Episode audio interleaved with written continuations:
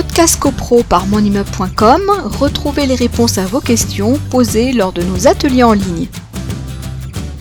Euh, on a la fameuse question euh, récurrente euh, des pouvoirs en blanc.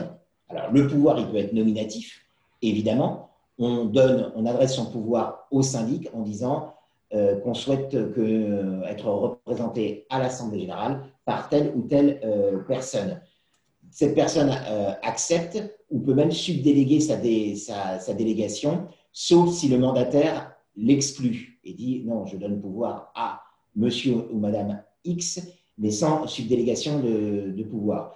Euh, mais il y a la possibilité de, de subdéléguer, ça c'est le pouvoir nominatif. Et puis à côté de ça, vous avez donc le fameux pouvoir en blanc, c'est-à-dire qu'on donne pouvoir, mais sans indiquer qui allait nous représenter à l'Assemblée générale. Et eh bien dans ce cas de figure, le, euh, il y a eu aussi une innovation.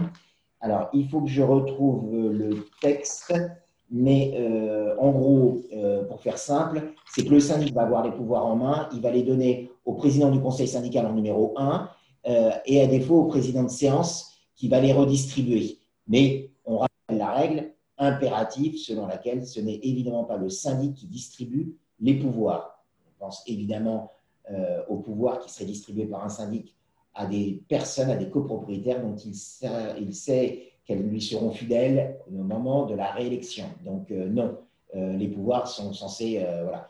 Le meilleur principe pour éviter toute discussion, c'est évidemment le pouvoir nominatif, mais le pouvoir en blanc est, est effectivement une possibilité. Podcast CoPro par monimmeuble.com, retrouvez les réponses à vos questions posées lors de nos ateliers en ligne.